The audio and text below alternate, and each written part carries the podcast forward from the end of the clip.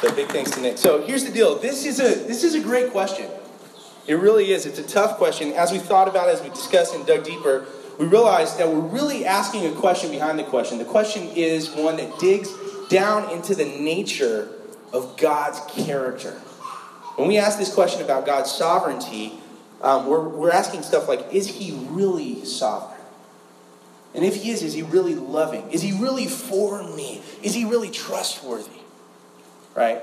And if he's sovereign, if God is totally in control, then isn't our choice just an illusion? And if our choice, if our free will is just an illusion, then how, how, how is it that he can actually be good and loving? How can a just God hold people responsible for their choices when he's in control of everything? Or maybe he's not sovereign then. Maybe our choices are, are, are free and we are in control and nothing is predetermined.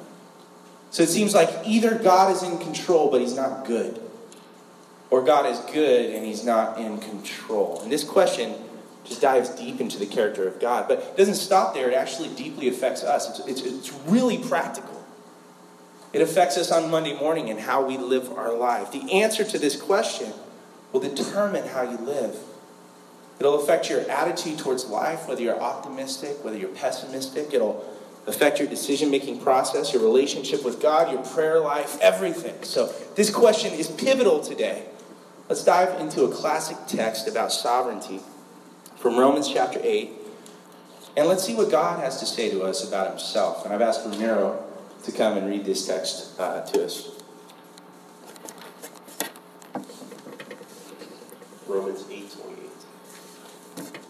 We know that in all things God works for the good of those who love him who have been called according to his purpose. For those God foreknew, he also predestined to be conformed to the image of his Son, that he might be the firstborn among many brothers and sisters. And those he predestined, he also called. Those he called, he also justified. Those he justified, he also glorified. What then shall we say in response to these things? If God is for us, who can be against us? He who did not spare his own son, but gave him up for us all how will he not also, along with him, graciously give us all things?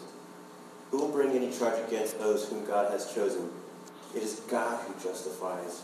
Who then is the one who condemns? No one. Christ Jesus, who died, more than that, who was raised to life, is at the right hand of God and is also interceding for us. Who shall separate us from the love of Christ? Shall trouble, or hardship, or persecution, or famine, or nakedness, or danger of sword? As it is written, For your sake we face death all day long. We are considered as sheep to be slaughtered. No, in all these things we are more than conquerors through him who loved us. Mm. For I am convinced that neither death nor life, neither angels nor demons, neither the present nor the future, nor any powers, neither height nor depth, nor anything else in all creation will be able to separate us from the love of God that is in Christ Jesus, our Lord. This is the word of God. Thanks, Romero. Let's pray. Holy Spirit, we ask you to open our eyes this morning. Help us to see you more clearly. Help us to love you more deeply in our hearts as a result of this and to walk away, Lord, with a, with a firmer foundation for our faith. More joy and hope than ever. In Jesus' name we pray. Amen. Such a rich passage there. Right? I wish we had time to walk all the way through it. Paul, Paul's saying something here, though, in these last few verses, something that will, will absolutely change your life. It's the foundation that we really have to use to build on to answer this question today. It's the thing that he points out in this passage is I could sum it up in one word, assurance. He says, This is the thing that you can get it out every day. And if you use it, if you get it out every day and use it in your life, this thing will change your life. And as he expresses this assurance, for us, I think in our modern Western culture, it brings up our question today kind of naturally. It just kind of comes up. So we'll deal with that. And the question we're discussing today is just, is just going to kind of come front and center. And I hope as we explore this question today, two things are going to result.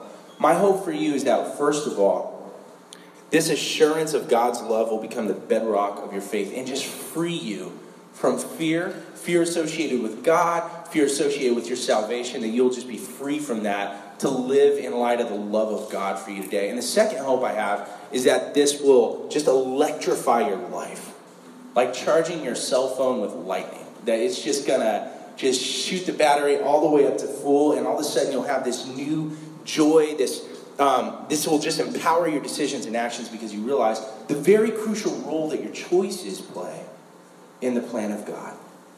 Okay, so we're going to discuss under three headings. We can be assured, why we can be assured, and how we can be assured. What, what is Paul's point in this passage? He's saying that there's a joy that you can have, that if you have it, will enable you to face anything in life without sinking, without crumbling. It's, it's a certainty that you can have. And, and that God doesn't just love you now, He does. God loves you in Christ, but that He always will.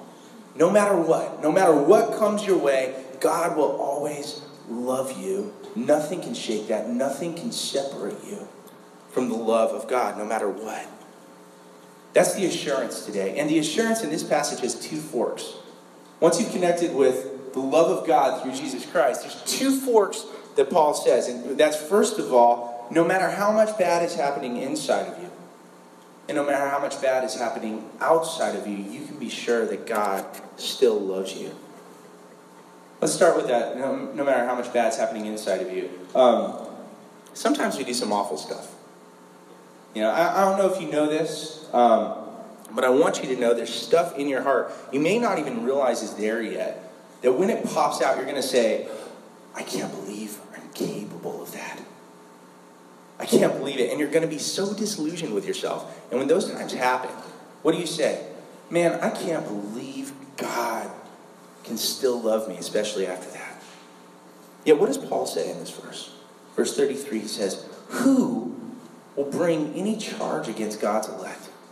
It is God who justifies. Who then is the one who condemns? No one. Christ Jesus, who died, more than that, who was raised to life, is at the right hand of God and is also interceding for us. So Paul's saying that nothing you can possibly do can you bring you back under condemnation. It's all covered, it's all paid for. God loves you no matter how much bad stuff happens inside you. That's good, right? Good news. But there's also hope today because God loves you no matter how much bad stuff is happening outside you. Did you see that list? Trouble, hardship, persecution, famine, nakedness, danger, sword. When bad stuff happens and everything is, is going wrong, how do we feel? Feel, God, God doesn't love me or he wouldn't let this stuff happen. Have you ever felt that way before? Oh, yeah. Oh, yeah. Can I get a witness? So bad stuff's happening inside us, and we say, man, look what a mess I am. God couldn't love me. Or bad stuff's happening outside of us, and we say, man, look what a mess life is. God doesn't love me. There can't be a loving God. But Paul says, oh, yes, there can be no matter how bad the mess is, inside or outside, you can be assured that God loves you. Because look what he says in verse 28.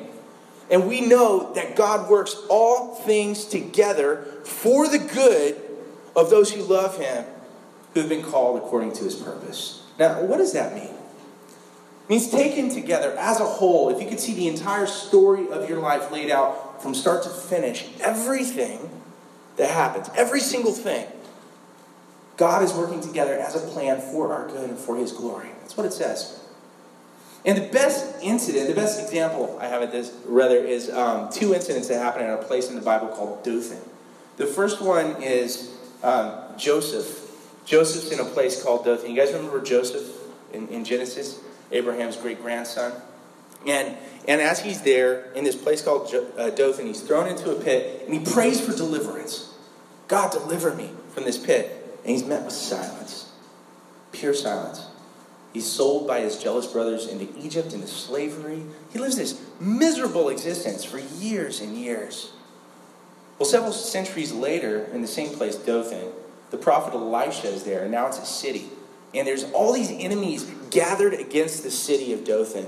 And, and they're going to be wiped out. There's no hope And Elisha prays for deliverance. And guess what happens? Immediately, immediately, God answers and sends angel- angelic hosts to come and free them and to defeat the enemy. Two stories, same place, very different stories. But if you know Joseph's life, if you know that story, you know that if he hadn't been sold into slavery, if he hadn't gone through all of those years of misery and the stuff that he had gone through, not only would have hundreds of thousands of people died of famine, but his own family would have been destroyed by their own sin and he would have been destroyed. See, there's a truth here today. What this means is God was just as actively working things together for good in Joseph's life as he was in Elisha's. God was, was, he was just as active in the seeming slowness and silence to Joseph as he was in swift salvation and the answer to Elisha. So Paul says that's always the case. That's always the case, no matter how bad it is, no matter how bad things are inside you, no matter how bad they are outside you, you can be assured that God loves you.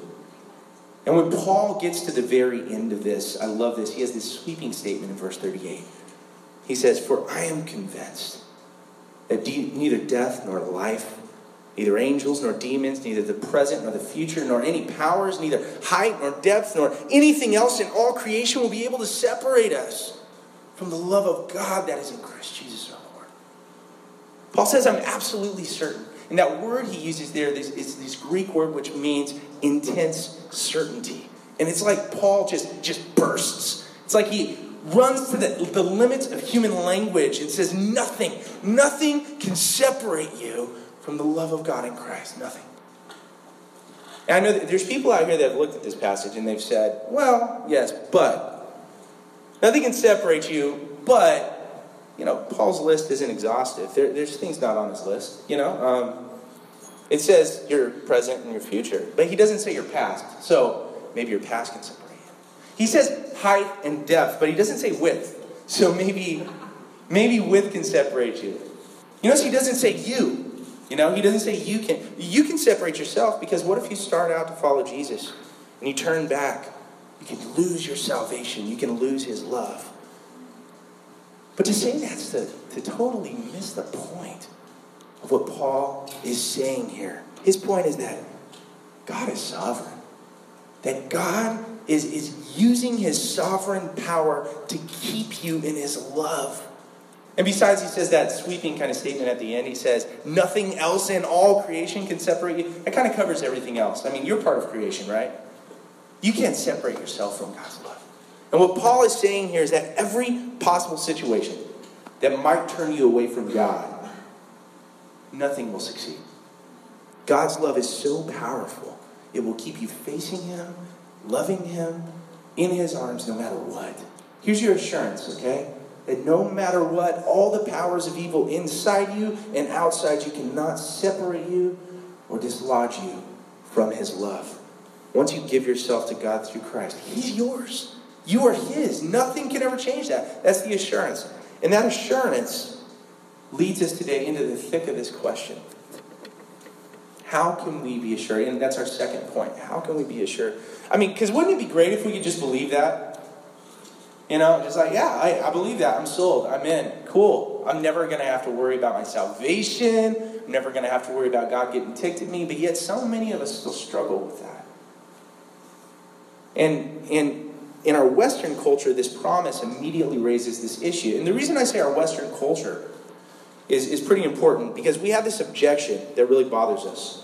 All this talk about predestination and election and foreknowledge and God's sovereignty and God working everything out according to his plan, it bothers us. But don't, don't forget who us is. Okay? Because there are other centuries, there are other cultures that this hasn't bothered. This is a problem for modern Western, enlightenment drenched, individualistic people like me. Okay? And, and it's always good for us to remember that because we don't want to absolutize any of our objections. They always arise out of our culture and our perspective. So we should take it seriously because we live here, but we aren't the only culture in the world, so we shouldn't see this as an insurmountable object of faith in Christ. But here's the thing modern people say when they hear that Jesus Christ will keep you in his love no matter what we do. We will never stop loving him. He will never stop loving us, and he's totally in control of everything. It's all working out according to his plan. The first thing that comes to our mind is hey, what about free will? What about human responsibility? Because it sounds like God is doing all of this stuff despite our choices. It sounds like um, everything is going to happen is going to happen no matter what, in spite of our choices. And if that's the case, who cares how you live? Who cares what you do? Right? I mean, if it's all going to happen a certain way anyway, I'm a Christian, so now I don't have to do anything, right? Just, he's just going to keep loving me. If that's the case, how can we be responsible for our choices? Because everything's working out according to his plan anyway, so it doesn't matter. So, what happens to free will and personal responsibility? Great question.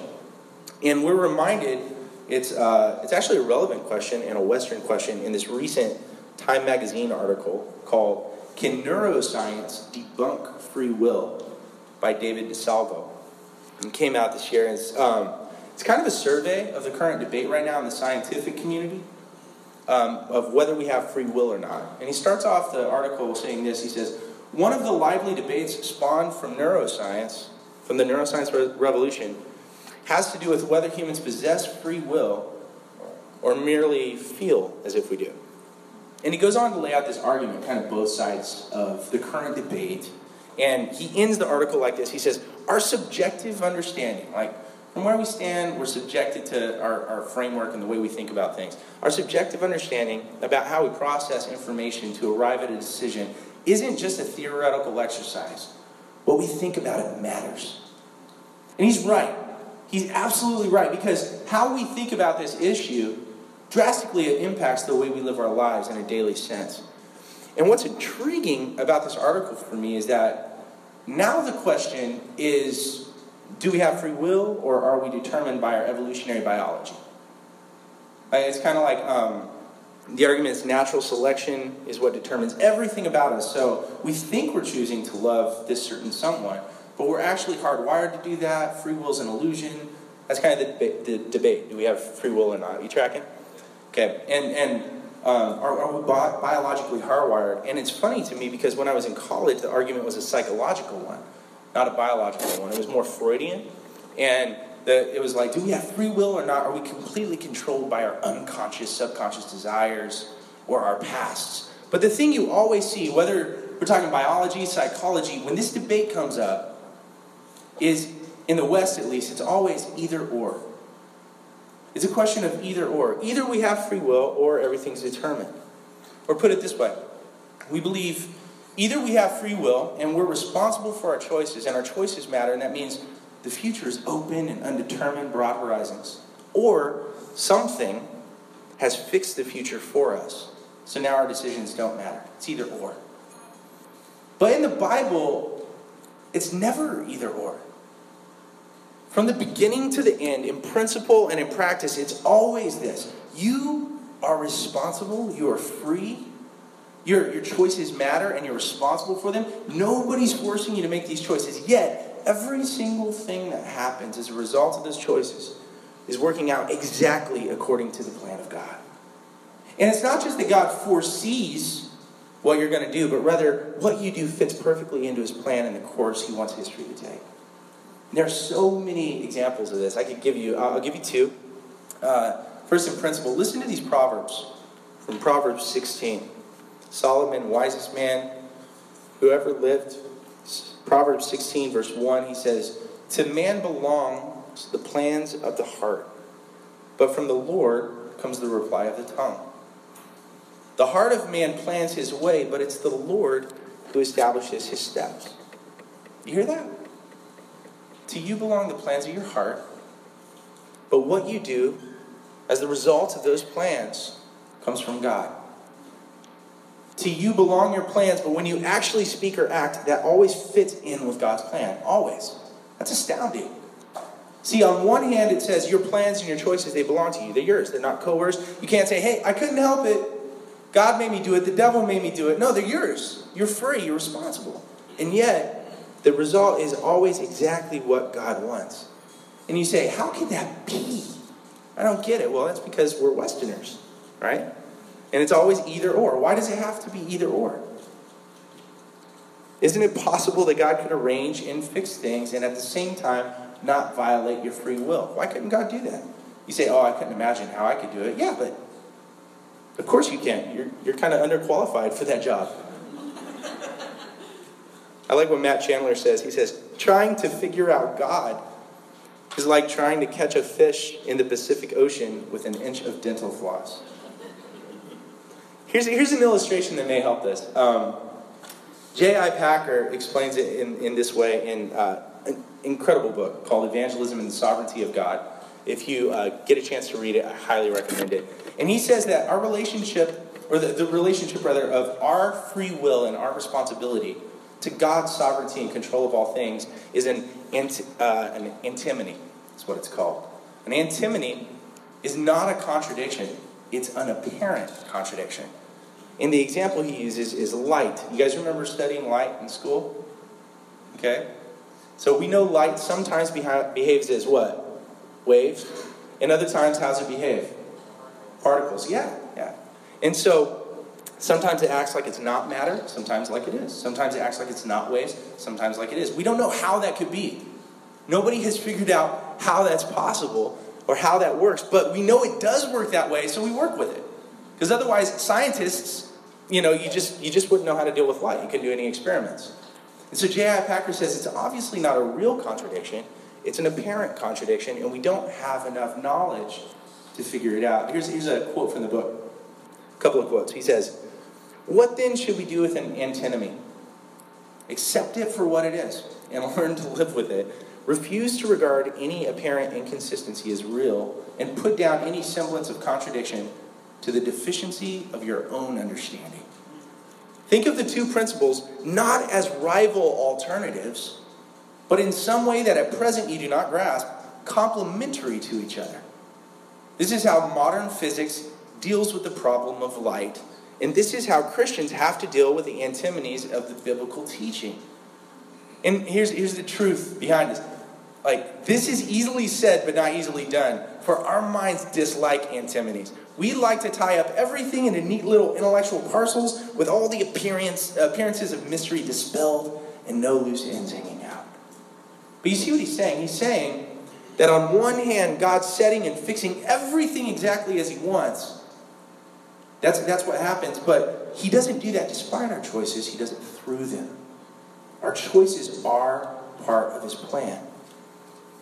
And so you say, oh, well, okay, so he just knows where we're going to choose right? Yeah, but it's more than that. See, there you go. You're trying to do the either or thing, right? No, it's, it's both and. D.A. Carson says it like this He says, The sovereignty responsibility tension is not a problem to be solved, rather, it's a framework to be explored. Or, as my wife would say it, they go together like peanut butter and jelly. She's famous for that saying. And she, it's true, they do. They're, they, like they're great on their own, but they go together so well. Why would you separate? You know what I mean? Peanut butter and jelly. Come on, people. so um, that's one example. Another one is, is uh, both J.I. Packer and D.A. Carson talk about this in their books. After the crucifixion, you guys remember in Acts chapter 2, Peter's preaching on the day of Pentecost? And he says something really key. He says this in Acts chapter 2, verse 23. He says, This Jesus, delivered up according to the definite plan and foreknowledge of God. See that? Plan and foreknowledge of God. You crucified and killed. He was crucified by the hands of lawless men. So Peter's saying, on one hand, it was absolutely necessary. It was part of God's plan that Jesus Christ was going to die. Yet at the same time, those of you who crucified him, you're utterly responsible for what you did. What you did mattered. You're responsible for what you do. We're responsible for our actions. Nobody's forcing us to do anything. God is not forcing you. If you do something stupid, wicked, selfish, cruel, there, there's going to be bad consequences. People are going to hold you responsible. Society will and should hold you responsible. God will hold you responsible. Like the proverb said, your plans are yours, but whatever happens from our choices is set under the sovereign control of God. Nothing happens it's not according to his plan. Your plans belong to you, but what actually happens is completely set and fixed, both at the same time. I know we want to say, well, like 50 50. 70 30, 90 10? Like, what, what's the ratio there? And so, well, no, it's 100% free and 100% determined under the sovereignty of God. Douglas Wilson says it this way He says, Guys, God is not an actor within the larger scheme of things. No, he, he's not a muscle bound Jupiter bullying the little ones. No, he's, he's the author of the whole thing. We never ask how much of Hamlet's role was contributed by Hamlet and how much by Shakespeare. It's not a question that can be answered with 70 30, 50 50, 90 10. The, the right answer is 100 100. Hamlet's actions are all Hamlet's, and they're all Shakespeare's. Of course, our human categories can't work that out, especially in the West, right? We have the either or view. Um, if you go to literature, there's. You guys remember the story of Oedipus? Classic Greek literature? Yeah, so Oedipus, he gets the prophecy that he's going to grow up, he's going to murder his father, and he's going to marry his mother. what's he do? He lives his entire life trying to avoid that. Every decision, but in the end, what happens? He marries his mother and kills his father. Yeah, no, no matter what choices he made, his choices didn't factor in because his destination was just fixed, it was set. His choices didn't play into it at all. But if you go into American literature, another famous person in Amer- American literature, uh, Marty McFly from Back to the Future. Yeah, I love Back to. You guys like Back to the Future movies? Okay, I'll watch them any day of the week. But Doc, at the, I think it's the end of the last one uh, when they go back to the West, um, and he shouts from the train. I think it's the last line in the movie, and he says, um, "Your future is what you make it, so make it a good one." as only as only he could say, right? Um, we love that, don't we? U.S. popular culture loves that. We believe that. Your culture, yeah, I mean, your, your future's open. It's whatever you make it, so, so make it a good one. Here's the problem. The problem is if you believe either one of those separate from the other, you're cooked. It's like a scientist treating light as just waves or just particles. You're refusing to live by the full truth, and it's going to have consequences in your life. It's impossible to live a healthy life that way. And here, here's what I mean. There's this um, awesome example in Acts chapter 27. Uh, Paul and his whole crew is shipwrecked out at sea. They're in a storm. The ship's tearing apart in the middle of the storm. Everybody's afraid they're going to die. And in the middle, I think it's in verse 22, yeah, this angel comes and says, Even though the boat will be lost, not one of you will die. And so Paul believes this. We know this because he goes out and he tells the captain and tells everyone, Don't be afraid, guys. The storm is bad, the boat is going to be lost, but we're all going to live. That's good news. It's awesome. But then what happens a few verses later? In verse 31, Paul sees some of the sailors freaking out and they're heading for this lifeboat. And Paul says to the commander, Keep them in the boat or we will all die. It's like, what? How, how does that make sense? We'll all die. Like, why didn't Paul say, hey, God has promised nobody's going to die, so it doesn't matter what you do. Go to the lifeboat, don't go to the lifeboat, you know, boat, go snorkeling. It doesn't matter. You know, just live however you want. Who cares? What's going on here? See, we believe that if it's fixed, then our future is fixed despite our choices, so our choices don't matter. But Paul has a biblical understanding of this. Our choices matter, absolutely but they don't determine the future because, because they matter, because we're responsible for them, because there will be repercussions for our choices. Paul's not passive in that situation. But because they don't uh, determine the future, he's not paralyzed. He's neither passive nor paralyzed. He has peace in the storm, literally. He's got a level head. He's able to act in faith. See, if you believe everything is fixed, despite our choices, you'll be passive. Be like the guy who loses his job and his friend tells him, hey, bro, don't worry, man. God's going to provide. He's like, really? Yeah, just trust God will provide. So he just goes, lays home in his bed all day and never goes out and gets a job and just expects magic checks to show up in the mail from God. Like, son, God, right? You'd be like, what? That guy's crazy. Well, yeah, exactly. Exactly. If you believe everything is fixed despite our choices, you'll be passive. But if you believe our choices determine the future, you should be paralyzed. But Paul is neither. It's incredibly practical, right? And you say, wait, wait, wait, wait, wait a second. Why should we be paralyzed?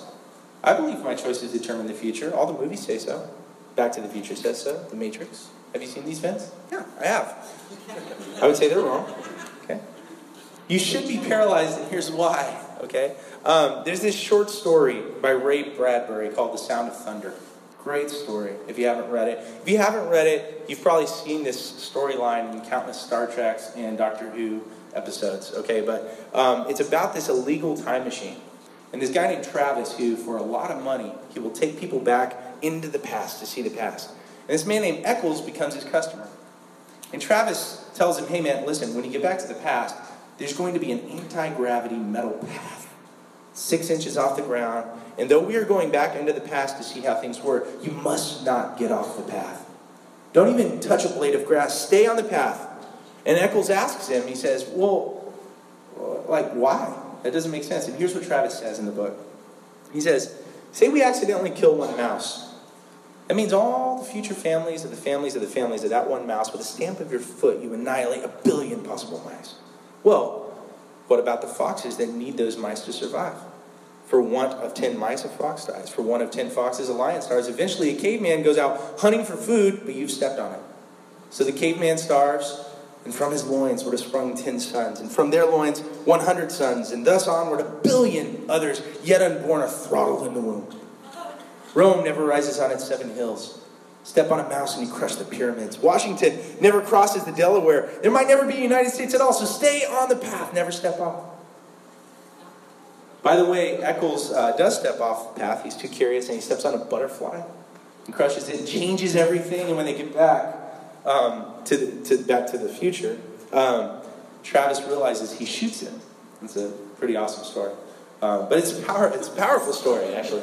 Um, don't you see what it's saying? It's saying that every single thing in history is interlocked, interlaced in infinite ways of, of every little change. Every little change changes everything. Now, if that was really completely determined by you or I, I don't know about you, but I don't have a millionth of the wisdom necessary to make those choices. None of us can possibly anticipate all the changes. And the good news here today is that you don't have to. See, on one hand, you're absolutely responsible for your choices. You're, you're responsible for them. You're, they are free. Nobody's forcing you to do them. And if you make bad choices, there will be consequences. But God is the one in charge of the future. God is the one overruling everything. So you can rest in His sovereignty and work out of that confidence. He's at work, so you get to move forward without being paralyzed. But if you think that your choices determine the future, then, then I mean, that's, that's bad news. Free will, if that was true, would be the worst gift ever. You shouldn't even get out of bed in the morning because you might step on a mouse if you live in downtown. And it's bad news. It, it, would be bad news, but it's not. Instead, what we can be sure of is this what Paul says all things. All things work together for the good to those who love God, even though it's very intricate, even though we hardly ever see how. I mean, we rarely even get a millionth of a millionth of the glimpse of how God is working all things together for good who, to those who love God. But, but He is. Often we're a lot more like Joseph than Elisha. We're in the middle of, of long moments of tragedy and misery, not wondering, or, or left wondering how this could all work together for the good. But you can trust in God's character and believe that He is in control, that He is actively working. God's control is good news. So you can be assured that no matter how much bad is happening inside you or outside you, God is in control. He hasn't abandoned you, He loves you. And once you see not only that we can be assured and why we can be assured, we have to ask how, how we can make this practical. And um, lastly, this, this is important because there are tons of people walking around the streets of San Diego saying, Yeah, I believe in a God of love. I believe God loves me unconditionally, loves everyone. I believe He loves me no matter what I do. But here's the deal for most people, it's not changing their lives. Why? Because it's abstract, it's a concept of love. It's not operative in their lives. And here's how this can change your life you have to personalize it. And you have to personalize it two ways. You have to personalize it, uh, this assured love of God in you, and you have to personalize the assured love of God in Christ. So, first of all, how do you personalize it in you? Here's what I mean by that. I just gave this little intellectual uh, dithy, whatever um, framework, recap, you know. Uh, how do you deal with the divine sovereignty and human responsibility? Well, it's an antinomy, it's a apparent contradiction. We don't have enough knowledge to understand it. It's like light, right? Waves and particles. And that means we're responsible and we have to do things, but at the same time, God's totally in control. And when it's all over, everything happens according to His will. Isn't that interesting? Yes, yay. Okay, it's a nice little framework. But I want you to apply it to you. I want, I want you to personalize it right now. I want it, you apply it to yourself, to your relationship with God. Do you have a relationship with God? Have you gone to God through Jesus Christ? Have you been baptized into Christ yet? Because here's how it works. If you, if you think of your relationship with God as a door, and you come up to the door. This is an old example. I love this from, from Bible school, but it's a great example. As you come up to the door, over the door you see written Matthew 10 32. Whosoever will confess me before men, I will confess before my Father. Whosoever will. Right? In other words, as you're coming up to a relationship with God, you're told you have to do something. You have to make a decision, commit. Don't be passive. But if you actually do, if you accept what Jesus Christ has done, if you open that door and you walk through, when you turn around and look, Back over the door on the other side, you see written John 15, 16. You've not chosen me, I've chosen you. John 6, 44, no man can come to me unless the Father draws him.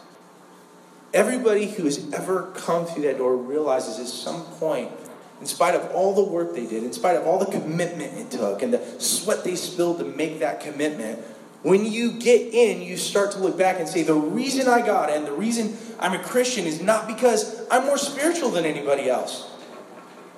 It's not because I'm more humble than other people. It's not because I'm more zealous than other people. It's simply because God kept pushing and pressing and pursued me and sought to love me until He caught me and He broke me open to Him.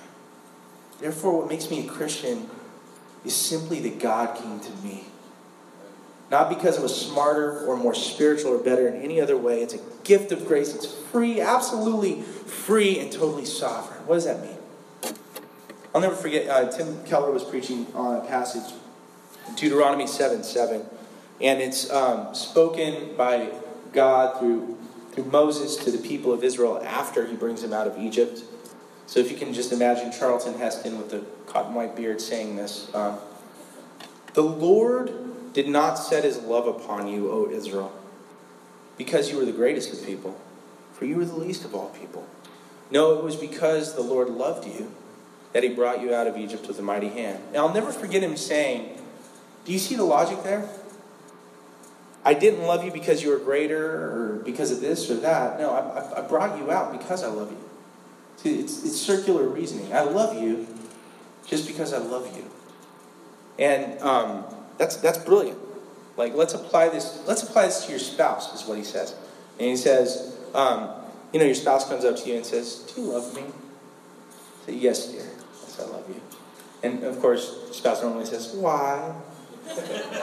Why do you love me? And um, he says, Now, look, if you say, I love you because of this or that factor, um, immediately the person's identity now shifts to that factor. Because if that factor is the basis for my value, that factor is what secures me love.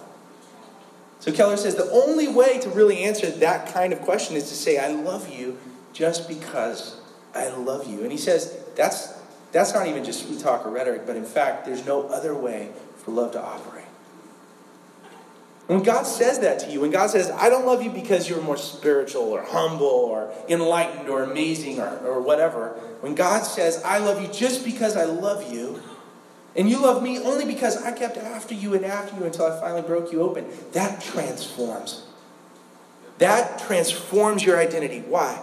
Because finally, I don't have to be the smartest. I don't have to be the best. I don't have to be the most spiritual or the most committed. Finally, I'm loved just as myself.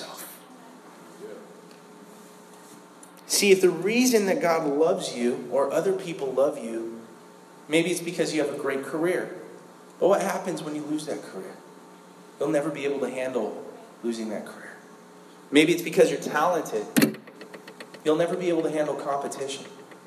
Maybe it's because you're so, whatever, fill in the blank. You'll never be able to handle failure in that area. But the divine, sovereign, electing, adopting grace of God who loves you just because he loves you. That'll transform you. That'll change you. Have you personalized it?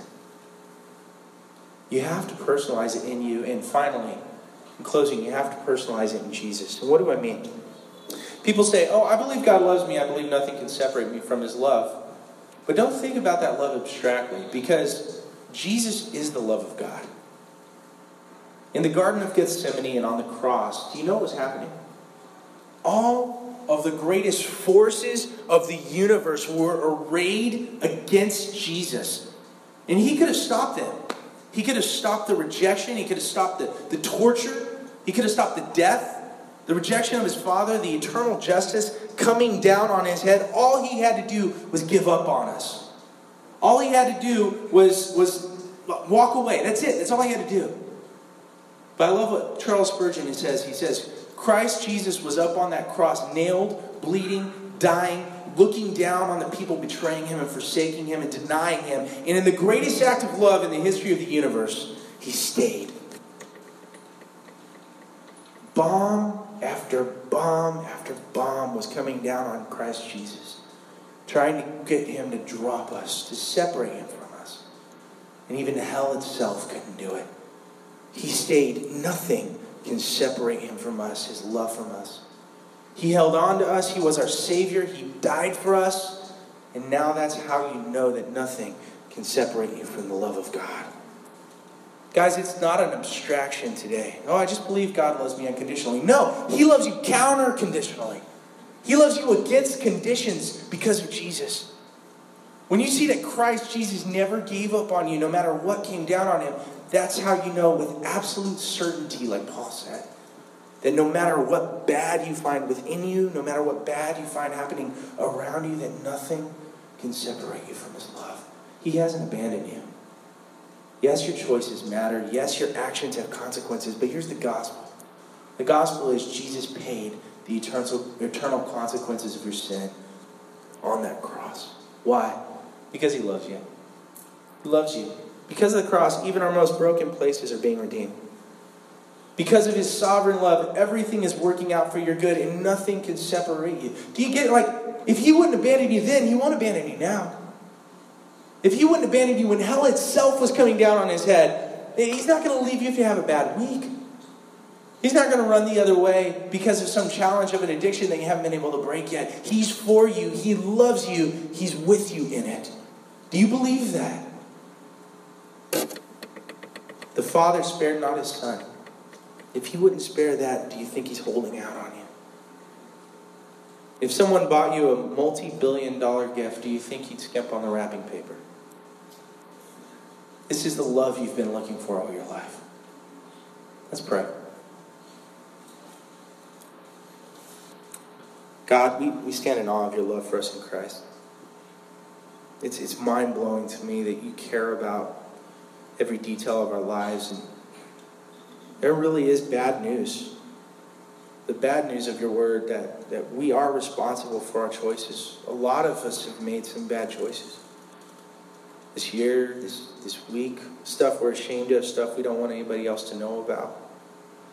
But the good news of the gospel is that because of Christ, for those of us who have found ourselves adopted into your family, you are using even the most broken parts toward your sovereign plan for our good, for your glory. The good news is that there may be people here today who are standing at that door. They're ready to step in. And your word says, Whosoever will. I pray you'd call them right now, Holy Spirit. I pray that you'd give them the faith and the courage to step through the door of a relationship with you and embrace the love you have for them. I pray for those of us who are still stumbled by this antinomy, boggled by this interplay of your sovereign control and our responsibility.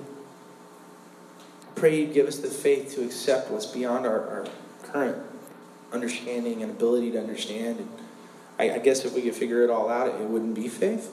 Um, but I help. I pray you'd help us to, to trust you with mysteries that are beyond our comprehension and to choose to trust your character, to personalize your love for us to believe that what you say to us in your word is true, that you do love us, that nothing within us or without us can separate us from your love. All because of what Jesus has done for us. Living the life we couldn't live, dying the death we should have died, raising, rising again in victory over sin. I pray that the truth of your goodness and love and sovereignty would just set us free today.